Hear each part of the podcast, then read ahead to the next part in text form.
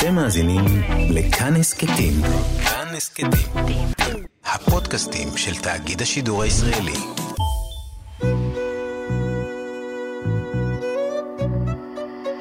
ליסה פרץ משוחחת. שלום לכם מאזינות ומאזיני כאן תרבות, באולפן ליסה פרץ, ואני מארחת אנשי ונשות תרבות לשיחה על החיים והיצירה. עורכת התוכנית ענת שרון בלייס, והיום האורחת שלי היא במאית סרטי התעודה איריס זקי. שלום איריס. שלום. דוקטור איריס זקי. אני מנסה עכשיו לדחוף את זה. כדי להנכיח אה, מעמד מסוים, סטטוס מסוים. כדי אה, לפרגן לעצמי על אה, ארבע שנים קשות שהתאמצתי בהן, ואני מרשה לעצמי. יפה מאוד. אה, מאחורייך כמה סרטים, חפיפה, נכון? אה, ואת הסרט על ההתנחלויות. אה, וכשאני חושבת, תכף גם נגיע בהמשך לסרט החדש שלך, לא, לא נגיד עדיין מהו בשלב הזה, אבל את עובדת בשיטה נורא נורא מעניינת, של עין שלישית בחדר, נכון? שהיא צופה וקולטת את המתרחש, הנאמר, ו... והדבר הזה באמת קולט את כל השכבות הכי עמוקות, דקות, של הדינמיקה, נכון? שזה בא לך כן. מניין. האמת היא שזה יפה שאת אומרת עין, כי מבחינתי זה עין אה, שהיא לא צלם.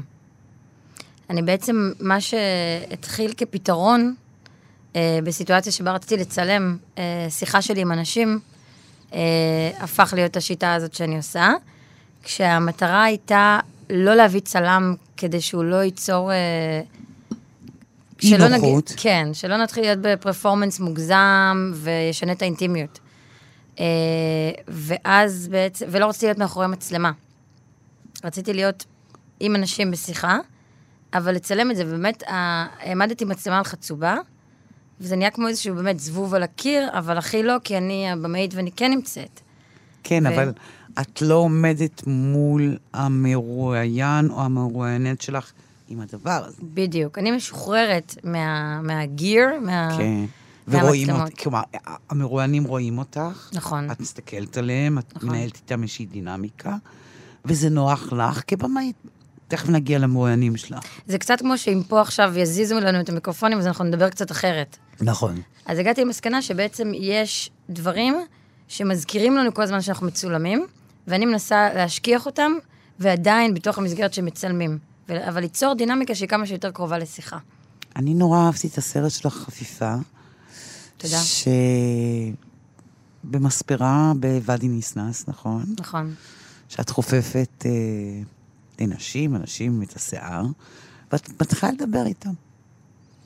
ועם מה יצאת לדרך כשיצאת לסרט הזה? אז באמת, אה, את הסרט הזה עשיתי אחרי שעשיתי סרט אחד, אה, שבו התחלתי לעבוד עם העניין הזה של בלי צלם ו... ולא מאחורי מצלמה אני. אה, קראתי לזה abandoned camera, או, ובעברית מצלמה יתומה, שאני פשוט מכוונת את הכל וזזה, והחלטתי, עשיתי את זה בהתחלה במלון חרדי, שירתתי לקוחות, אורחים, ורציתי לצלם את השיחות איתן, איתם. יותר איתם מאיתן בהרבה. אה, ואז אמרתי, אני רוצה לחקור עוד את הדבר הזה, ועל זה באמת היה הדוקטורט שלי. אה, התחייבתי בעצם לעשות עוד שני סרטים, אה, עם אותן, אותם עקרונות של השיטה, ולבדוק אם היא עובדת, אם זה לא סתם יצא במקרה בסרט הראשון, אוקיי. וזה יצליח בעוד מקומות, להוכיח את עצמו שאנשים נפתחים ומשתחררים. כשגם המטרה היא שאני עובדת ואני משרתת אותם. אז בגלל זה הלכתי, הרעיון שלי היה ללכת ל... אמרתי, מה הכי אה, מעניין או נוח ויהיה לי נחמד? אז אמרתי, חיפה זה העיר שלי. אה, את גדלת ונולדת בחיפה. כן, תכף נגיע גם. לחיפה. אה, ורציתי, חשבתי על משהו שיהיה שירות לקוחות, אבל לא לעשות דלפק שוב, כמו שהייתי במלון. ואז חשבתי לחפוף שיער לנשים, וזה נראה לי מדהים. אה, ובסוף מתקנתי את המצלמה מעל הכיור, ובעצם התארחתי במספרה מדהימה שנקראת פיפי, בוואדי ניסנס, מספרה מה-80's, מאוד אה, משפחתית. וכולן מגיעות לשם, ונעצרות שם, ואוכלות שם, ומקשקשות שם, ו... אבל לא על פוליטיקה. אה, ובעצם אני הכנסתי את העניין של אה, ערבים, יהודים, ועלה העניין הפוליטי. וחודש התארחתי שם אה, בתור חופפת. וחפפת להם את השיער. כן, מאוד זה קשה. דבר מאוד אינטימי, את יודעת. מאוד מאוד אינטימי לגעת באנשים וגם לדבר איתם. נכון. ומה יצא, תספרי למאזינים שלנו, מה יצא מתוך השיחות האלה? מה רצית שיצא? אה, רציתי משהו מאוד באמת אה, טבעי, אה, וגם נוטים להגיד, כן, מספרה זה מקום שנרגעים ומניחים את הראש, אבל לא, בטח לא מספרה הקטי כזאת, שהיה לי תור כל הזמן, וגם הייתי בלחץ של לצלם ולדבר על הדברים שפחות או יותר עניינו אותי.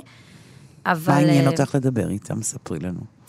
עני- עניינה אותי פוליטיקה, ובאתי עם קטע מאוד, אה, שרציתי מאוד נשים ערביות שיגידו כמה קשה להן פה וכמה הן סובלות בישראל, וקיבלתי נשים שקצת שונות מזה. אה, ו- ובאמת, משהו מהציניות שלי ומהמבט ה... שאני יודעת מה הן חושבות, ואני עכשיו, בואו תנו לי את זה, אה, זה מה שלקחתי מזה בעיקר, שיעור מאוד חשוב. אה, בזה שאני לא יודעת כלום, ושכשאני מגיעה למקום, אני צריכה לבוא ולהכיר אותו וללמוד אותו. ופיניתי משם אה, הרבה מהאג'נדה שאולי אני רציתי לייצר בסרט כזה, של ערביות בחיפה, ונתתי לה מקום לדבר אותו. לדבר, והמקום הזה הוא מקום באמת של חברות בין ערביות ליהודיות. בין אם היא מורכבת, בין אם יש עוד פערים והמון דברים, זה מקום ששם... למה בחרת דווקא את פיפי? Uh, האמת שמסיבות לא של, uh, של מפגש בין ערביות ליהודיות, uh, הסתובבתי, חיפשתי מספרה, uh, ובאתי מלונדון לחפש, שם גרתי באותה תקופה, ושכנה של אימא שלי, שהיא גם ספרית, אבל לא באזור הזה, אמרה, את חייבת ללכת לפיפי, זה המקום, זה המספרה הכי רצינית, ובאמת זו מספרה, בוואדי אין, כאילו, זה הכי גדולה ורצינית ומוכרת, uh, ויש שם קסם, זה מקום שואב. אפשר לשבת שם שעות. ומלבד אה, העובדה שלמדת לא להשליט את האג'נדה שלך, מה עוד למדת מהמספרה הזאת? אה, קודם כל קיבלו אותי בצורה... למדתי עוד דבר מעניין על עצמי. כי אני תמיד ראיתי את עצמי ככזאת אה, אגרסיבית ונורא כאילו... אוקיי. אה, ומשהו בבנות שמאוד ראו, אנשים שמאוד ראו איזו עדינות אצלי. אני זוכרת שהם לא הפסיקו להגיד לי כמה אני עדינה עדינה. ונעימה. אז כן, אה, כאילו, אנחנו כבר, יש לנו נרטיבים על עצמנו, ופתאום היה משהו מאוד אה, מחבר בחוויה הזאת, אה, שהייתה לי קשה בהרבה מובנים בהתחלה, אבל יצאתי משם גם שטופה באיזושהי אופטימיות. אה, באמת, כשרואים קרבה בין נשים אה, ערביות ויהודיות, אה, אבל, אבל אני זוכרת שכשסיימתי לצלם וחזרתי ללונדון, אז התחילה המלחמה בעזה. אה, זה היה 2015, אם אני לא טועה. עוד מלחמה. כן. אה, וקצת אה, האופטימיות והקסם הזה הפי, של, של המספרה של פיפי קצת אה, נמוג. החליף. כן, נמוג. את אותו דבר, אגב, עשית גם במתנחלת. זה הסרט הבא שלך, אחרי החפיפה, שגם כן הגעת עם חצובה ומצלמה, שלוש. שלוש, והנחת אותם מרכז, בלב ההתנחלות. בלב ההתנחלות. ומה מה הייתה האג'נדה שאז יצאת איתה לדרך? האמת היא שאז בעיקר שאלתי את עצמי, האם אני אצליח... אה, רציתי לאתגר את הדברים בשביל המחקר שלי, כדי לא להגיד, אוקיי, הנה, עשיתי סרט, סרט, סרט, הכל מהמם. רציתי לבדוק איך תעבוד השיטה הזאת, ששוב, המטרה היא לגרום לזרים להיפתח ולדבר טבעי. כן. אה, איך זה יעבוד במקום שיש לי מתח מאוד גדול עם האנשים. אה, זה הכי עניין אותי. יותר מפוליטיקה, הרבה יותר מפוליטיקה. איך מאלפים את עצמך? מה, עם פוליטיקה? לא, איך מאלפים את המתח הזה, שהוא יהיה מתח חיובי ויצירתי, ולא רק מתח... אוכל. אידיאול- כן, אה. אוכל ומעכל. איך בעצם עושים את זה?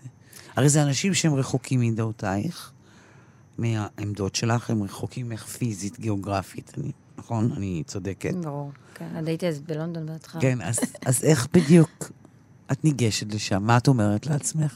אני אנתרופולוגית, אני נחמדה, אני רק שומעת, אני מעצבנת. כלומר, מה, מה את עושה? אני חושבת שכל הדברים שאמרת, הם then some. אני חושבת שבכללי אני אדם מאוד אה, גם וגם וגם וגם. אני גם אה, שנאתי אותם, עוד לפני בכלל שהכרתי. אה, מעצם היותם אה, איפה שהם גרים, אה, ובלי, ממבט לא מכיר, אבל גם, אה, אה, כן, אני אה, אוהבת לעשות סרטים על קהילות ולבוא וממש להתפלש בתוך הדבר, אה, בלי שה... אם אני באה מראש עם... ואי אפשר, אפשר לנתק את זה לגמרי, אבל אם אני באה מראש בעמדה של אני אדם אה, טוב והגון ואתם אה, לא בסדר, אה, ועכשיו בואו אני גם אעשה על זה סרט כדי להראות כמה אני בסדר ואתם לא, אז אותי אישית זה משעמם. אה, זה היה מאוד מורכב, הרבה יותר מורכב מהסרט הקודם. באיזה אה, התנחלויות את שמת? עשיתי סיבוב ובסוף מצאתי, שוב, בסוף זה, ההחלטות שלי הן קשורות למי האדם שבו, שמזמין אותי לצלם ומאפשר לי בסוף. אה, ושם זה היה אה, דרך חיים לוינסון מהארץ, שחיבר אותי לחבר אה, נעורים שלו, אה, מתניה, ואמר לי, הוא יעזור לך. ובאמת, באותו זמן הייתי בכל מיני ניסיונות, בכל מיני התנחלויות, ובסוף בתקוע, מתניה אה, היה נכון לעזור לי, והוא היה יותר נלהב ממני, אני חושבת שאני אבוא לצלם את הסרט הזה, וזה משהו שמאוד צריך, אם את מישהי כמוני שכל הזמן רק רוצה לחזור כאילו ל... לרחם ולברוח ממה שהיא עושה, אז כשמישהו רוצה ומשתף פעולה, זה מאוד עוזר לי. ואז הוא בעצם ממש מצא לי דירה וניסה למצוא לי עבודה, כי רציתי לעבוד שם בהתחלה, ומאוד הגן עליי. הוא כמו השריף שם נהיה, ובדיוק פגשתי אותו בשבוע שעבר. והוא הוא עזר לי המון שם, הוא, הוא חטף את הכדורים בשבילי. זהו, כי נגיד בחיפה את לא זרה בכלל, ובתקוע את זרה ומוזרה, את נטע זר לחלוטין. לחלוטין, בכל המובנים שאת יכולה לחשוב. הרבה את לא מעבר אישה לפוליטיקה. דתייה, את... אה, אין לך משפחה, לא באת לשם. לגור עם ילדים או בעל. את תל אביבית, את שמאלנית, את קולנוענית. אני גם קווירית בדרכי, אני נכון. הרבה הרבה דברים ש... אני נורא משתעממת מקהילות uh, סגורות, uh, פרבריות, סאחיות. אז, אז זה כאילו, זה, זה להטיל פצצה בתוכם. כן, אבל כמו שאמרתי לך, אני גם וגם, אני גם אולי פרובוקטיבית מבחינתם, מעצם ה... ה... על הנייר, מי שאני, סך ההגדרות. כן, אוקיי. אבל אני כן באה עם כבוד וקצת אה, ביישנות ב- ב- בשלב כזה, אבל גם עם ה... הביטחון. אה, וזה, וזה היה ריקוד כזה של באמת, כי לא הצלחתי בהתחלה. אה, היו שם הרבה אנשים שלא אהבו את זה שאני שם, וזה לא, זה לא שהוציאו צו שאני לא יכולה לצלם, אבל ברמה הרגשית, זה היה, זו הייתה חוויה מאוד מאוד קשה עבורי, שאני גרה בדירה לבד לגמרי, ריקה, בלי ריהוט אפילו. אין שם איפה לקנות אוכל או משהו, כאילו, הכל, ואני כל הזמן פיזית סוחבת ציודים ולא מצליחה לצלם, ומוציאה כבר המון כסף בשלב ההוא, בלי שיהיה לי אף אחד אה, שמממן את זה. אוקיי. ואנשים לא רוצים להצטלם, ואנשים לא רוצים לעזור לי. היו כאלה שכן, אבל כמובן שה... זה קצת גם כזה בתיכון, לא מקובלת, לא רוצים אותך פה, ומדברים עליי בפייסבוק, אה, בכל מיני קבוצות שאני רואה, כי מראים לי המון המון אה, דברים שכאילו נורא גרמו לי לרצות לעזוב. עוד לפני שהתחלתי לצלם. מה שינה את זה? מה היה ה-game changer? א', מתניה, באמת, אה, שעזר לי והיה איתי, ו, ואני חושבת שגם, מעבר לזה שהוא היה איתי ברמה החברית, גם עבורו זה היה מסע, והוא נורא הופתע. אה, לראות אה, אנשים שהוא חשב שיהיו מאוד פתוחים, כל כך נלחצים מעצם הנוכחות שלי כשעוד לא הדלקתי מצלמה. אה, וגם אני חושבת ההבנה שלי את הפחד שלהם. כלומר, היה לי לכל אורך הדרך המון אמפתיה לחשש שלהם מתקשורת. ואני עבורם תקשורת, ותקשורת שמאלנית. אוקיי. ומה אמרו החברים שלך באמת מהתקשורת השמאלנית שהלכת לעשות את זה? אם את רוצה לשאול על פחד, אז הפחד האמיתי שלי אה, בסוף היה מה, מהמחנה שלי. שמה? כי עם ההתנחלות, אני באה, אני מבקר, לא כמו שהם אומרים בצורה באמת אה, של גנאי, הם באים מתל אביב לשעה, לוקחים שוטים וחוזרים. אני גרתי שם, שגם את זה העריכו הרבה אנשים שם מאוד, שאני באמת באה להכיר, וגרתי שם קרוב לחודשיים, אה, בסבל. אה, אבל אני מאוד פחדתי מהתגובות אה, בנילוס, בתל אביב, אצל החברים, אה, שמה? בבית, ש... שכמו... שזה כמו, כמו משפט, כל דבר שייכנס לסרט ישמש כנגדי. שאת בס- מלבינה אותם, שאת... קודם כל שאני נותנת במה, אבל לא נותנת במה, כמו שהרבה פעמים נותנים, ומראה איך ההתנח... אה, ההתנח- ההתנחלויות, מפעל ההתנחלויות והמתנחלים הם משהו אה, אה, אה, קיצוני, אה, מטורלל, אלים, אלא אני באה להראות אנשים שאפשר לדבר איתם, אה, באה להראות איזושהי מורכבות, במקום שמבחינת אנשים מסוימים אין בו מורכבות. עכשיו, גם עבורי, אה, עניין הכיבוש, אין בו מורכבות, הוא, הוא פסול, זה שחור ולבן. אבל אני רציתי אה, בשלב ההוא לדבר עם קהיל, קהילה, זה מדובר על חצי מיליון אנשים, כן? אני ממש לא מייצגת שום קהילה בסרט שלי, אבל כן לתת אה, אה, ניסיון לדיאלוג הזה, למטרת ה... בסוף למטרת הסרט שלי, אה, ולא איזה שינוי פוליטי שאני אביא איתו, אני לא... את ה... כי את יודעת מה ההבדל?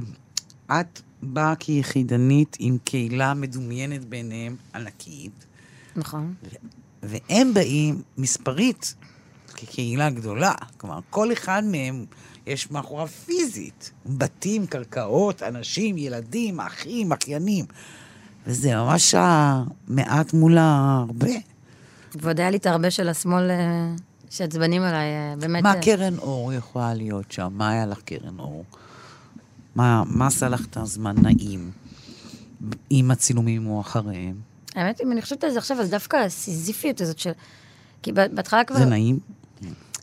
זה היה כל כך קיצוני, שאני מסתכלת על זה היום ואני אומרת, אני, אני, אני לא אישה אה, גדולה וחזקה, אני כן, אבל אה, קטנה וחזקה. סחבתי המון המון ציוד כל יום, בשמש, במרחקים, בסלעים, לבד, התקנתי שלוש מצלמות וסאונד, וטיפסתי וכרכתי את הבום, ושלשלתי אותם מאיזה עץ, וחיכיתי, וקיפלתי את הציוד, שלא פעם. אף אחד לא הת- התראיין בכלל בסוף היום הזה, וככה עוד יום ועוד, והיה משהו, אני חושבת, ב... ולא אכלתי, ממש משהו קיצוני. לא היה לי מה ו- ואיך תמיד. וזה היה כל כך קשה, שאני חושבת שכבר נכנסתי לדבר הזה, כאילו... אבל נגיד, לא היה לך קרן אור אנוש בדמות אדם, או בחורה, או שכנה, היו מספר. שמה? אה, מספר אנשים ש... שיצרתי איתם קשר שם, אה, והסתובבתי איתם. אה, אני זוכרת שהיה לי יום הולדת שם והוזמנתי לשלושה דברים שונים. עשו איזה קומזיץ, בסוף פגעתי באנשים שלא הלכתי אליהם. גם בזה הסתבכתי, כן. אוקיי. Too uh, מקובלת. Um, אבל לא יודעת, אני חושבת שנורא נכנסתי עמוק ל, כבר לדבר הזה שהרגשתי שאני... התחלתי משהו, וגם יש לי את הדוקטורט הזה על הראש שאני צריכה להביא לשם, הוכחות. אפילו אם לא סרט, לא ידעתי בשלב ההוא שיהיה לי סרט, אבל אמרתי, לפחות יש לי שיחות שאני מראה ששיטת המצלמה שלי היתומה עובדת, ואני... ויש לי כאילו מספיק חומרים שאני אוספת, שאני יכולה לסיים את הדוקטורט איתם. דיברנו מקודם על קהילות. ואני שואלת את עצמי כמה קהילה לך חשובה כאדם פרטי, לא כקולנוענית. השאלות שלך טובות מדי, אני רוצה להגיד לך, את גורמת לי לחשוב, אני רגילה לענות על אוטומט, כמו פוליטיקאים קצת. חס ושלום. לא, חס ושלום. אמ, כאדם פרטי, מה זה אומר? ברור, ברור, לא, אני צוחקת. מה זה, אמ, מה זה העיסוק הזה? אני חושבת שזה קשור מאוד... לא קולנוענית. לא, לא, ברור. כשעברתי ללונדון, אז התחלתי להרגיש... בתל אביב הייתי עטופה בקהילה, סמי קהילה. איזה קהילה? תאפייני אותה. אה, אנשים אה, שהם בתחומי האומנות, תרבות, אה, היפסטרים, צינים, שזה כבר, יש בזה סתירה בין קהילה וציניות באיזשהו מקום. הייתי יותר, כשעברתי ללונדון בעצם, עבדתי במלון חרדי. ואז אני זוכרת ששם בלונדון, עם כל הכיף, והמסיבות, וכל ה... שיגועים. כן. היה משהו במלון הזה, הקטן, שהוא גם תקוע היה באייטיז מבחינת עיצוב והכל, היימישה כזה, אה, משהו שמאוד התחיל לרכך אה, את הלב שלי ולגרום לי להבין שאני... פתאום היהדות, פתאום, לא בקטע דתי. אה, ושאני כן זקוקה לאיזשהו עוגן. בדמות. שפה, חברים, שפה קהילה. קודם כל זה הדבר הכי חשוב. שפה זה מבחינתי, זה ממש הבית. אה, שבו, זה אחת הסיבות שחזרתי לארץ. כי מה? כי... מאוד קשה בלונדון עם העניין שהאנגלית שלי מאוד השתפרה, ואני מדברת בכיף באנגלית. ההומור לא אותו דבר, החמימות, מאוד קשה לקבל את, ה, את האושר הזה שיש בשפה, בשפה אחרת, ומאוד מתסכל שאת לא יכולה לתרגם את עצמך באופן מלא. גם, גם ככה שפה זה לא אופן מלא, תמיד נאב, נאבדים דברים בדרך. אבל בטח כשעוברים לשפה אחרת, ולהבדלי תרבויות, שאני, הבריטים ואני זה ביג נו נו בעיניי היום.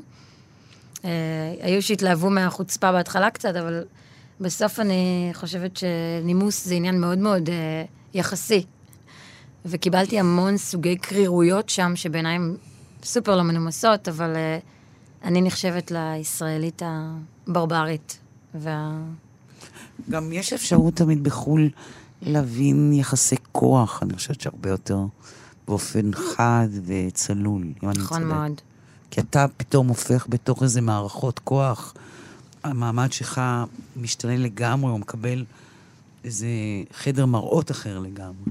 ממש מקסים מה שאת אומרת, זה נכון מאוד, אני הרגשתי את זה מאוד חזק. הרגשתי אה, מין אה, חוסר אונים ו- ותלישות מסוימת, ולא, אף פעם, הבנתי שלא משנה מה אני אעשה, כבר שם, בעצם ההצלחה שלי אה, קרתה שם, אני יצאתי עם חפיפה בעולם, Women in Sync קראו לו, פרסים, פרסים, פרסים, קיבלתי פרס בריטי הכי חשוב שיכול להיות, אבל אמרתי, זה לא משנה מה אני אעשה פה, אני לעולם לא אגיע לאיזושהי רמה שמתייחסים אליי באופן אה, שווה, אה, שיקחו אותי לעבודה ולא מישהו אה, בריטי. שיש עליו יתרונות, אה, יש לו יתרונות. אה, וזה קצת תסכל אותי ועייף אותי, כמו גם באמת הצורך באיזושהי קהילה, שאני חושבת שהבית והמשפחה והשפה זה משהו שכן נותן לי אותו, אבל, אבל אני חושבת שחסרה לי, חסרה לי יותר, אה, רמה יותר גבוהה של קהילה. אוקיי. כי באיזשהו אופן גם העיר שבה את נולדת וגדלת בה, חיפה, איפה, איפה בדיוק בחיפה? אה, בנווה שאנן. בנווה שאנן. יש בה משהו של, של אה, קהילה אחת מרובדת, כן? אבל היא הרבה יותר, כשאני חושבת עליה ביחס לתל אביב, למשל, בוודאי לירושלים, נראית לי יותר סולידרית, או שאני טועה. נכון, יש משהו כאילו יותר עגול כזה וסגור. אה, תל אביב היא מאוד... אה, תתי קהילות, כמו נכון, ירושלים. נכון. תתי קהילות חילוניות בתל נכון, אביב. נכון. ובחיפה, ירושלים בכלל איך היית, איך היית מגדירה את זה? יותר, מה, מה עוטף את זה? בחיפה, עבורי זה מקום... כמובן שזה מורכב, כי שם הייתה הילדות שלי והנעורים שלי, ואני סוחבת תסביכים אה, מהשנים ההן שהיו עבורי איומות, ורק רציתי כבר להיות מבוגרת ועצמאית, ולא להיות תחת אה, מרותם של אה, בני נוער אחרים אה, ויחסי כוחות, כמו שדיברנו מקודם. אה, כי אני אדם אה, רגיש ו... ו... טוב, לא ניכנס לזה, אבל בגדול, בגלל שאני כאילו חזקה כזאת, אז אנשים נורא מרשים לעצמם איתי ונורא פגעו בי בתיכון. אבל ההורים שלי בחיפה, ובשבילי חיפה עד עכשיו אה, זה מקום מאוד אה, מוכר וחם ומקבל, וקהילתי יותר באיזשהו מקום. כן? נכון, כן. ושם גם את, את מניחה שעוצבה התודעה הפוליטית שלך? כן, בנוער עובד והלומד, אה, שבו אני, אני ממש זוכרת פעולה שאמרו לנו אדם מול אדמה, ואז אני נורא שמחתי שאני יודעת מה אני חושבת, ואני שמאלנית בעצם, אה, וזה היה לי ברור מאותו רגע ש, שהכיוון פה לא נכון. ואז גם היו ימים אחרים של... אה, שדיברו על שלום, והיינו מאוד כאלה היפים. והשותפות... פריקים. פריק. והשותפות עם, עם הצד הערבי-פלסטיני בחיפה, מבחינתך. זה לא היה קיים בכלל בילדות שלי, אה, זה היה מופרד לחלוטין, אני לא דיברתי עם ערבים בכלל. אה, אין, אני לא חושבת שהמעגלים, אלא אם כן ההורים שלך, בטח בתקופה ההיא, הם מאוד, אה, באופן אקטיבי, מכוונים אותך למערכת שהיא משותפת, וגם היא לא מייצגת, כי זה גם מהצד השני מביאים... בדיוק. אז אין, אין באמת מפגשים. אין. לא, אין. זה נורא נחמד לחשוב שחיפה היא כן, וגם, אגב, זו, היה, זו הייתה המוטיבציה שלי לסרט, להגיד, כביכול הנה. יש פה עיר שבה יש דו-קיום, אבל אין דו-קיום כשלא שווים.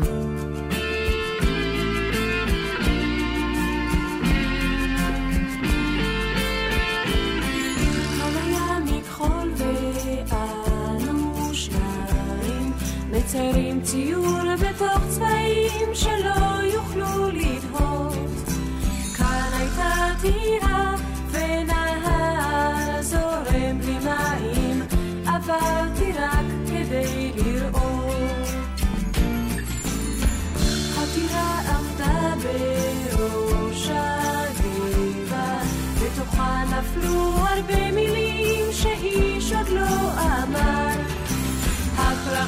שרקו מין מזמור מחמיא לטבע, היום הוא שיר מאוד מוכר.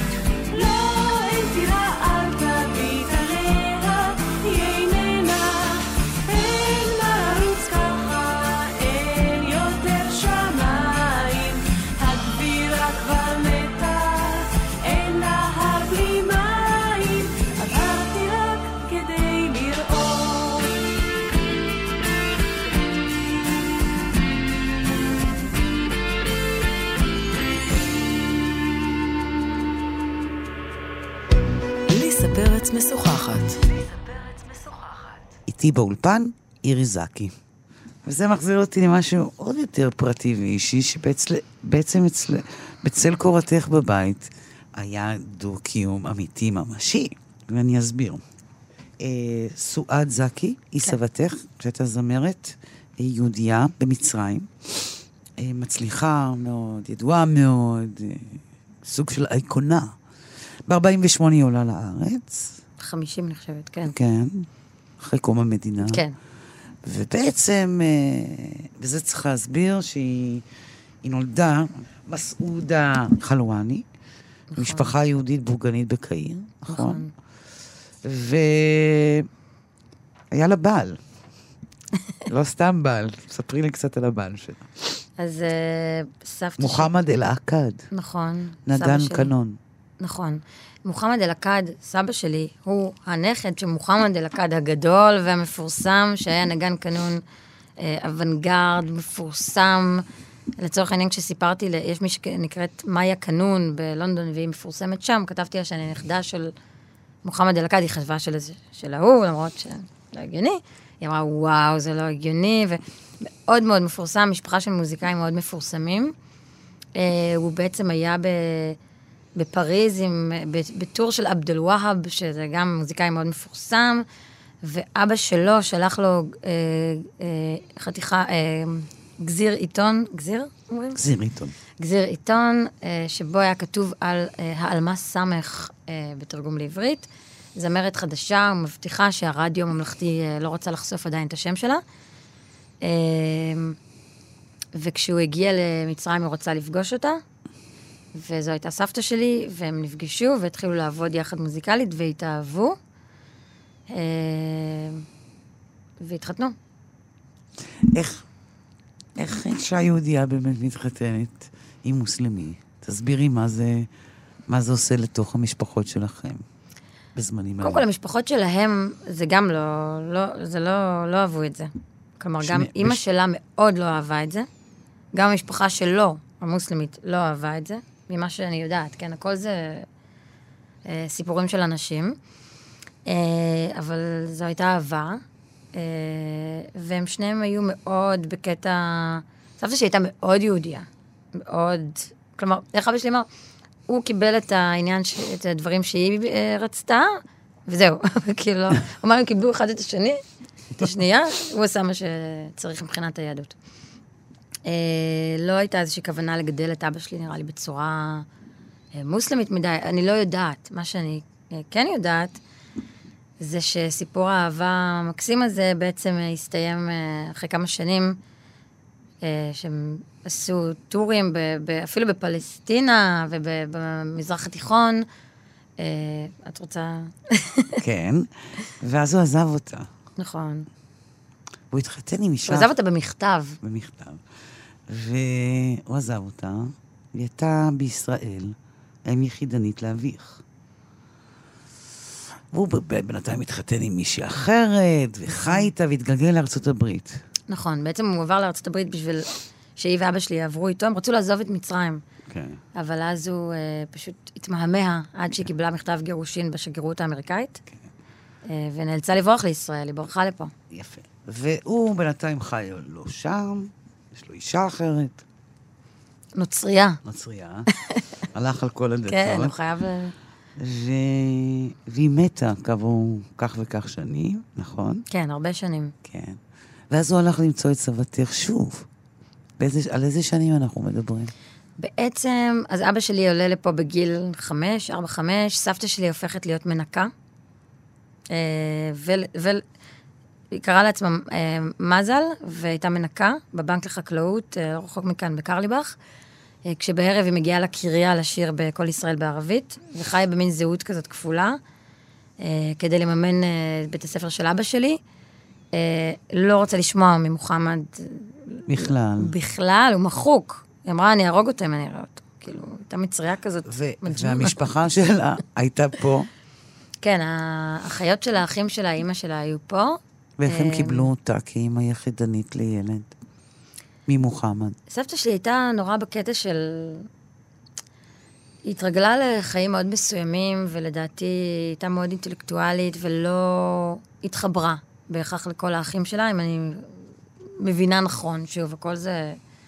מאוד התנתקנו מכל הצד הזה של המשפחה. אמ, אבל כשאבא שלי בן 17, אה, אבא שלו יוצר איתו קשר. ארצות הברית, והוא נוסע לשם, מחדש איתו קשר, ואנחנו מדברים על אחרי זה עוד 15 שנים בערך, אולי יותר, שאשתו מתה? מתה, ואז אבא שלי כבר בן 30 ומה, אני כבר קיימת בשלב הזה, אה, והוא מבקש שהיא תגיע, סועד. אשתו הראשונה שאותה נטש, וואו, מדהים. כן, והיא אמרה, כאילו, הוא ביקש מאבא שלי להגיד לה, והיא אמרה, אבן אל-כלב, שישכח מזה, אין סיכוי. ואז הוא אמר, אני אדבר איתה בטלפון, ו... והם חיו ביחד. כן. עד? הם חיו ביחד קודם כל שם, ואז הם עלו לפה, ובעצם בגיל 11 נהיה לי סבא מוחמד בישראל, שבא לעשות אה, סדר פסח אצל סבתא סוניה, הפולניה, אה, עד שהוא נפטר אה, ב-90 ומשהו, אני לא זוכרת בדיוק מתי. וסועד. סועד ב-2004, היא נשארה אחריו, קברה אותו כמו שהיא רצתה, את אה, אהוב ליבה. אמ, ו- ומה זה, נגיד הסיפור הזה, תכף נגיע למשמעויות של מה שקרה לאישה הזו, סועד. הסיפור הזה ב- בתוך המשפחה שלכם, שהיא משפחה יהודית, נכון? ממשפחה... לחלוטין. בור... כן, בורגנית, יהודית. אה, תלוי את מי שואלים הבורגנית, אני כן. פחות, אבל בסדר. לא, אבל תחשבי על החלקים הקדומים שלך. כן. זה לא מעשה שבשגרה של קריאה כזאת מהמשפחה, כי זו סוג של קריאה. להתחתן עם מוסלמי? כן. כן. ואני שואלת אם הדבר הזה בתוך המשפחה יצר סוג מסוים של משפחה, הסיפור הזה. אצלנו? כן. אצלי? עבורי? כן. תראה, אני לא יודעת מה... עבור אביך, עבור לך? אבא עבורך? שלי עשה את זה אמ, מאוד פשוט. הוא יהודי, אבא שלו לא חלק מהחיים שלו, אנחנו מדברים בכל השלב של גיבוש זהות. כן. בישראל. הוא רוצה להיות ישראלי, הוא רוצה, מתכנן ללכת לצבא, לעשות קריירה אה, צבאית, אה, קריירה אה, מקצועית. אה, וזה לא מתאים לו בכלל, העניין הזה, ברמה שהוא גם הלך ומחק את השם של אבא שלו, ואז אמרו לו שהוא ממזר, אז הוא החזיר אותו. אה, מסובך לגמרי מהסיפור הזה, אבל, אבל עושה לעצמו, פותר את הדיסוננס שלו בזה שהוא... זה מין משהו כזה בצד, זה לא משהו שמתעסקים איתו. אה, אני באיזשהו גיל צעיר זוכרת כילדה שסיפרתי על זה בהתלהבות למישהו ואמרו לי בבית לא לספר את זה יותר. אה, זה מביך. אותי הביך בכלל להגיד מצריה, אותי הביך זקי, צחקו לי על השם, לא, לא חייתי איתו בנוח אה, המון שנים בילדות.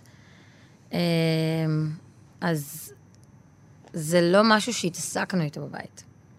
אני חושבת שהיום יש משהו נורא אה, בדורות עכשיו, אה, הדור שלנו, ויותר צעירים, שיש איזושהי אקזוטיקה והמזרחיות, ואיזה יופי, וכאילו, וואו, את ממצרים ויש לך צד מוסלמי, זה נורא...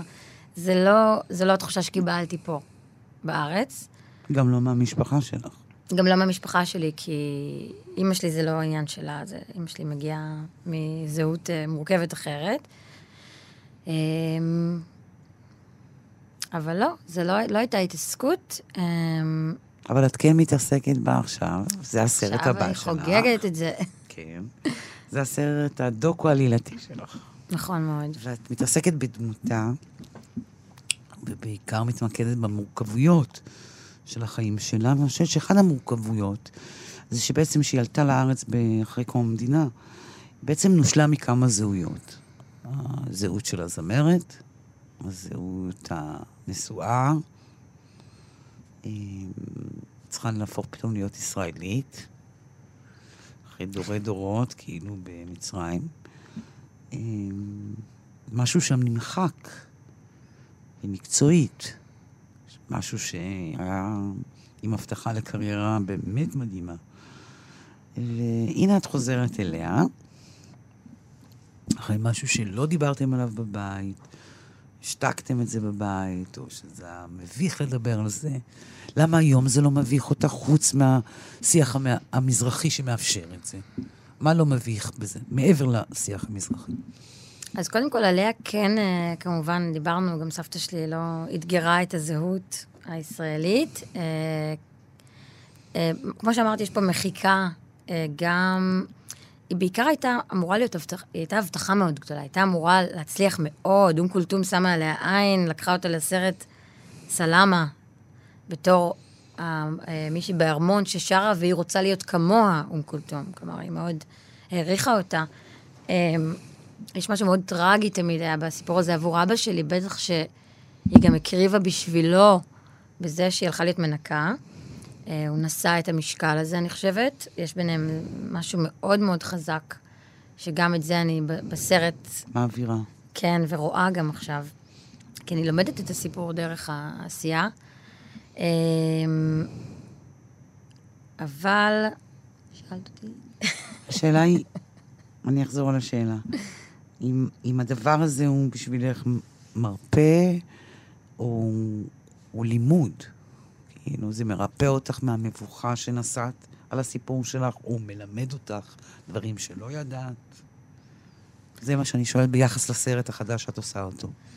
אני חושבת שקודם כל זה מאפשר לי אמ, איזשהו, איזושהי דרך לתקשר עם סבתא שלי. כי מה שקורה זה שאני... הסרט הוא מורכב משלוש שכבות. שכבה אחת זה אה, אבא שלי ואני אה, הולכים למקומות שהם משמעותיים לסיפור הזה. ושם אנחנו עושים שיחות. זה, זה מה שאני אוהבת בדוקו בסוף, אה, לדבר עם אנשים. ופה זה עם אבא שלי. עכשיו, אבא שלי הוא אדם שאנחנו מאוד פתוחים, אנחנו מדברים על הכל. אהבה, סקס, חיים, מוות, אין, אין, אין אצלי, אה, עם אבא שלי, אה, דברים שלא מדברים עליהם, אבל איכשהו הנושא הזה לא, לא בחשנו בו. כי זה מקום של כאב גם. כאב גדול. כן, וגם כן, אני חושבת שעכשיו כשאני הולכת איתו למקומות, לקחתי את אבא שלי לבית הקברות המוסלמי בחיפה.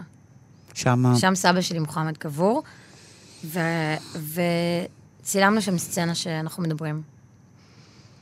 ובאמת גיליתי שם דברים שאני לא יודעת ש... אני חושבת שלשבת במקום הזה, מוקפים בגברים עם שמות ערביים, פתאום שייכים, לה, שייכים לא שייכים ל- למרחב הזה, זה למשל משהו שעוד יצר שיחה ש... ששם היא נוצרת. ואני לוקחת את אבא שלי לניו יורק, איפה שהוא פגש את אבא שלו, ואנחנו יכולים לנסוע לקהיר, אה, לאיפה שסועד הייתה, ולהתחבר, וללכת למקומות של מוזיקה של פעם. אז קודם כל, באמת, המקום מייצר איזשהו... אה, מעלה מטען רגשי אצל אבא שלי, שאולי הוא אגר וסידר לעצמו, כי אבא שלי הוא נורא אה, כפייתי בראש, והוא מסדר לו במגירות, כמו שאמרתי, ופרשנות. אבא שלי פסיכולוג, אז מאוד מסודר לו, הכל מאוד פתור, אבל אני חושבת שלא. אה, וגם רואים פערי דורות, שאני מאוד רוצה להתחבר לשורשים, והוא לא רוצה, כי הוא היה במכבש הציוני, נכון? או במכבש הארץ-ישראלי, נכון. או מכבש של, גם של כאב, את יודעת. נכון. אמו נאלצה לוותר על זהותה, והוא הבין שכדי לשרוד, הוא חייב לי לעשות אותו דבר. נכון מאוד. לא רק הציונות אשמה. כן, זה מורכב, באמת זה מורכב. את אהבת את סואד. מאוד. מה זה אהבתי? קודם כל, הטבעת שיש לי פה עכשיו אה, איזה של סועד. טבעת יפה, אתם לא רואים, אבל זו טבעה יפיפייה. סועד הייתה אישה שהדבר הראשון שאני יכולה להגיד לך, שהיא צחקה כל הזמן. מאוד מאוד צחקה. זה, אצלי הקטע המצרי זה לצחוק. כל הזמן צוחקים. אה, הומור עצמי גם. היא הייתה מאוד אלגנטית. אה, לא מש... היא הפסיקה לראות בשלב אה, מסוים, הייתה עיוורת. מגיעים אליה הביתה, היא שמה, מציירת גבות, שמה אודם, תמיד עם לק, אה, ואנחנו צוחק, צוחקות, והיא מדברת משהו שהוא שילוב בין עברית, אנגלית וערבית. אישה מדהימה, חמה ברמות שקשה לי להסביר, מצד שני מאוד עצמאית, ומאוד לא דורשת כזאת שיבקרו אותה, מאוד שונה גם מהצד הפולני שלי, אפשר להגיד. אה, ובאמת בסרט, השכבה השנייה שאני עושה זה, זה סצנות עלילתיות תקופתיות, מזמנים שונים בחיים שלה, בעצם, שהם מספרים את הסיפור. כי הסיפור של סבתא שלי הוא כל כך דרמטי, ב- ממש סרט ערבי של, של הצלחה ונפילה ובריחה, ו- ושוב נפילה, ו- והסתרה, ואז אהבה נכזבת, ומוזיקה ואהבה חוזרת, ו... ותמיד אמרתי, איך אני יכולה לגעת בזה? אני לא אדם שיעשה סרט של talking heads וארכיונים, ויספרו עליה כל מיני אנשים בכל אה, ישראל בערבית שלא באמת מכירים אותה. אני רציתי איזושהי דרך שאני כאישה אה, נכנסת איכשהו ל, ל, בדמיוני למצבים שהיא הייתה בהם, ואני כותבת סצנות שמבוססות על דברים שקרו, אבל לגמרי הן סצנות. זה לא עכשיו אילוסטרציה, שאנחנו אומרים, היא עשתה, היא הייתה מנקה, ואז רואים אישה מנקה את אוקיי. הרצפה. לא. אנחנו עושים, אני עושה סצנות אה, ממש שלמות, אה, ש, של מה שקורה לה, איזשהו מהלך שקורה לה, בכל אחד מהמצבים האלה. אם זה בקהיר של שנות ה-40, בישראל. היית בקהיר? לא, אבל אני עמלה עכשיו על הנסיעה כן. עם אבא שלי. ואת מוחמד, את זוכרת? בטח.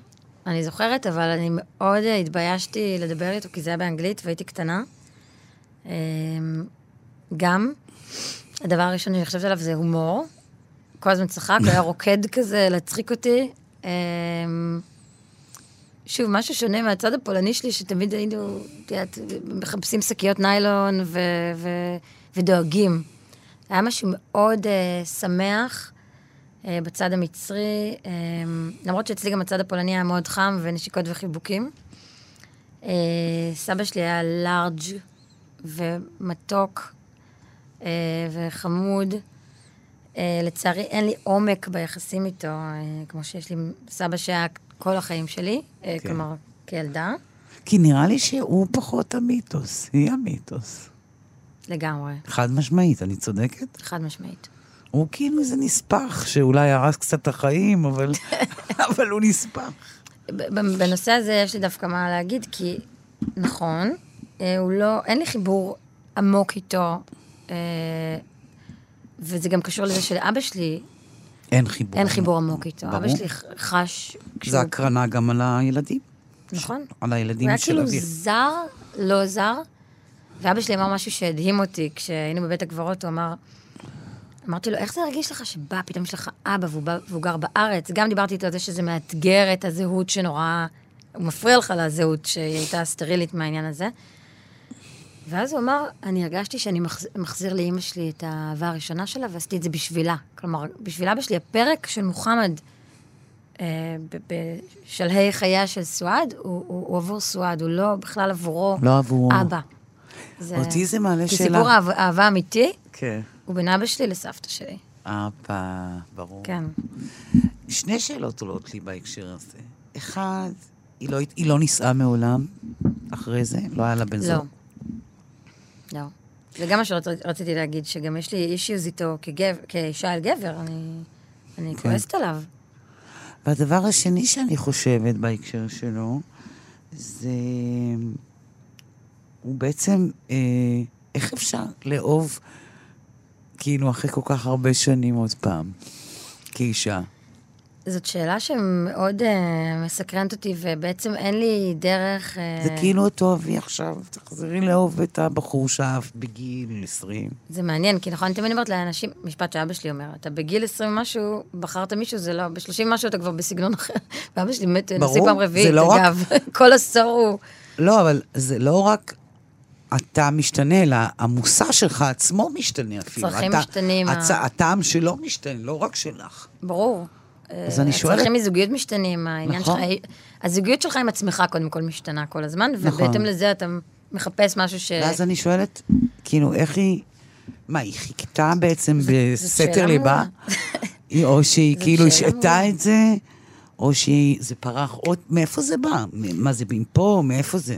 אז אני, אני כימי, לא יכולה לשאול מהמוח. אותה, אבל אני... אני מה את משערת? יש לי את העונג לכתוב אותה, את סועד עכשיו. או להמציא את ופה זה. נכנס העלילתי לגמרי. ואיך היית ממציאה את זה? דרך הראש או דרך הלב? מה זה? זה השעיה? מה זה? וואי, את שואלת אותי, השאלה הכי מעניינת שנשאלתי עד עכשיו על, ה, על הסרט, וזה מבחינתי אה, באמת מעניין. כי זה לאהוב עוד פעם מישהו.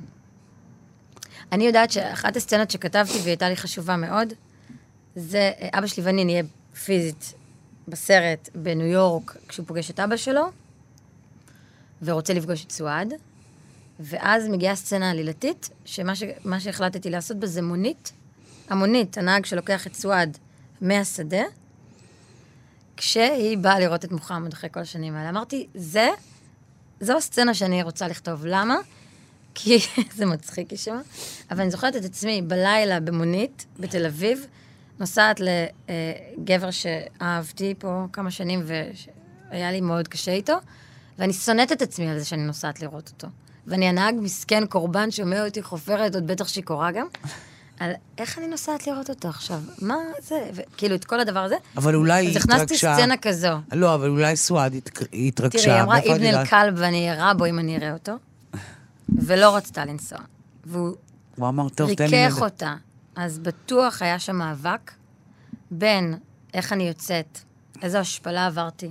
הוא נסע להכין בניו יורק, לי ולבן שלי, את הקרקע שנבוא. פשוט התחתן עם מישהי אחרת, עזב, ויופי, עכשיו כשהיא מתה, אז הוא קורא לי. איך זה לא, איך זה יכול להיות בלי, כאילו... ועוד סבתא שלי הייתה, כאילו, מה? הכל או כלום, מישהו עצבן אותה, לא מדברים, כאילו. אבל אמרת הכל או כלום, אז זה כאילו יכול אז להיות הכל הכל. או כלום, אז, אז היא זרק... היא בסוף התחתנה איתו עוד פעם, זה הכל או כלום. כנראה. היא הייתה... היא הייתה מאוד דרמטית. כלומר, אה, היא זמרת. בדיוק. היא מופיעה בסרטים מצרים, איך היא לא תהיה דרמטית? בדיוק, מה אז- ציפית, איזה איפוק שוודי? יפה. מה זה ברגמן? היא רצתה סוף של סרט ערבי, אז כל. הקיץ' עד הסוף. עד הסוף. בדיוק. יש בזה גם מהלך פמיניסטי, שאני חושבת על זה. יפה שאת אומרת את זה, אני כתבתי על זה הרבה. אני חושבת שבסוף היא באמת הייתה פמיניסטית ושמה זין. למה? כי באמת לא אכפת לה היה מה שיגידו עליה. לא כשהתחתנה עם מוסלמי, לא לא. שהיא החזירה אותו, לא שהיא הייתה אם יחידנית. לא כשהלכה להיות לא זמרת, ש- כשאבא שלה אמר לה, אין דבר כזה, את לא לא שהיא שרה. נקטעה רצפות. יפה, זה איזה מהות אינדיבידואלית. נכון מאוד. לפני שהיא פמיניסטית, אגב. נכון. שהיא אינדיבידואלית, לפני אדם הפמיניזם. שהוא עם עצמו, וזהו, מזוקק ועושה מה שהוא רוצה לעשות. זהו. זה לפני הפמיניזם. אני מסכימה איתך, זה צריך לעשות היררכיה. נכון. כלומר, אני, אני אף פעם, ובקטע הזה אני הולכת עם סועד. בקטע הזה אני עם סועד, אף פעם לא היה אכפת לי מגיל צעיר, אם אבא שלי חינך אותי טוב במשהו, זה אף אחד לא מבין יותר טוב ממך. אני באמת לא, אף פעם דפקתי חשבון למה יגידו עליי, עם כל המורכבות והשנאה אז העצמית. את כמו אה, הסועד. אז את כמו קצת סועד. בסוף, כן, הלוואי, אני... אני רוצה להודות לך על השיחה הנפלאה הזאת, איריס. תודה רבה. תודה לך, היה כיף. עד כאן השיחה עם במאית סרטי התעודה איריס זקי. באולפן להספר את צורכת התוכנית ענת שרון בלייס.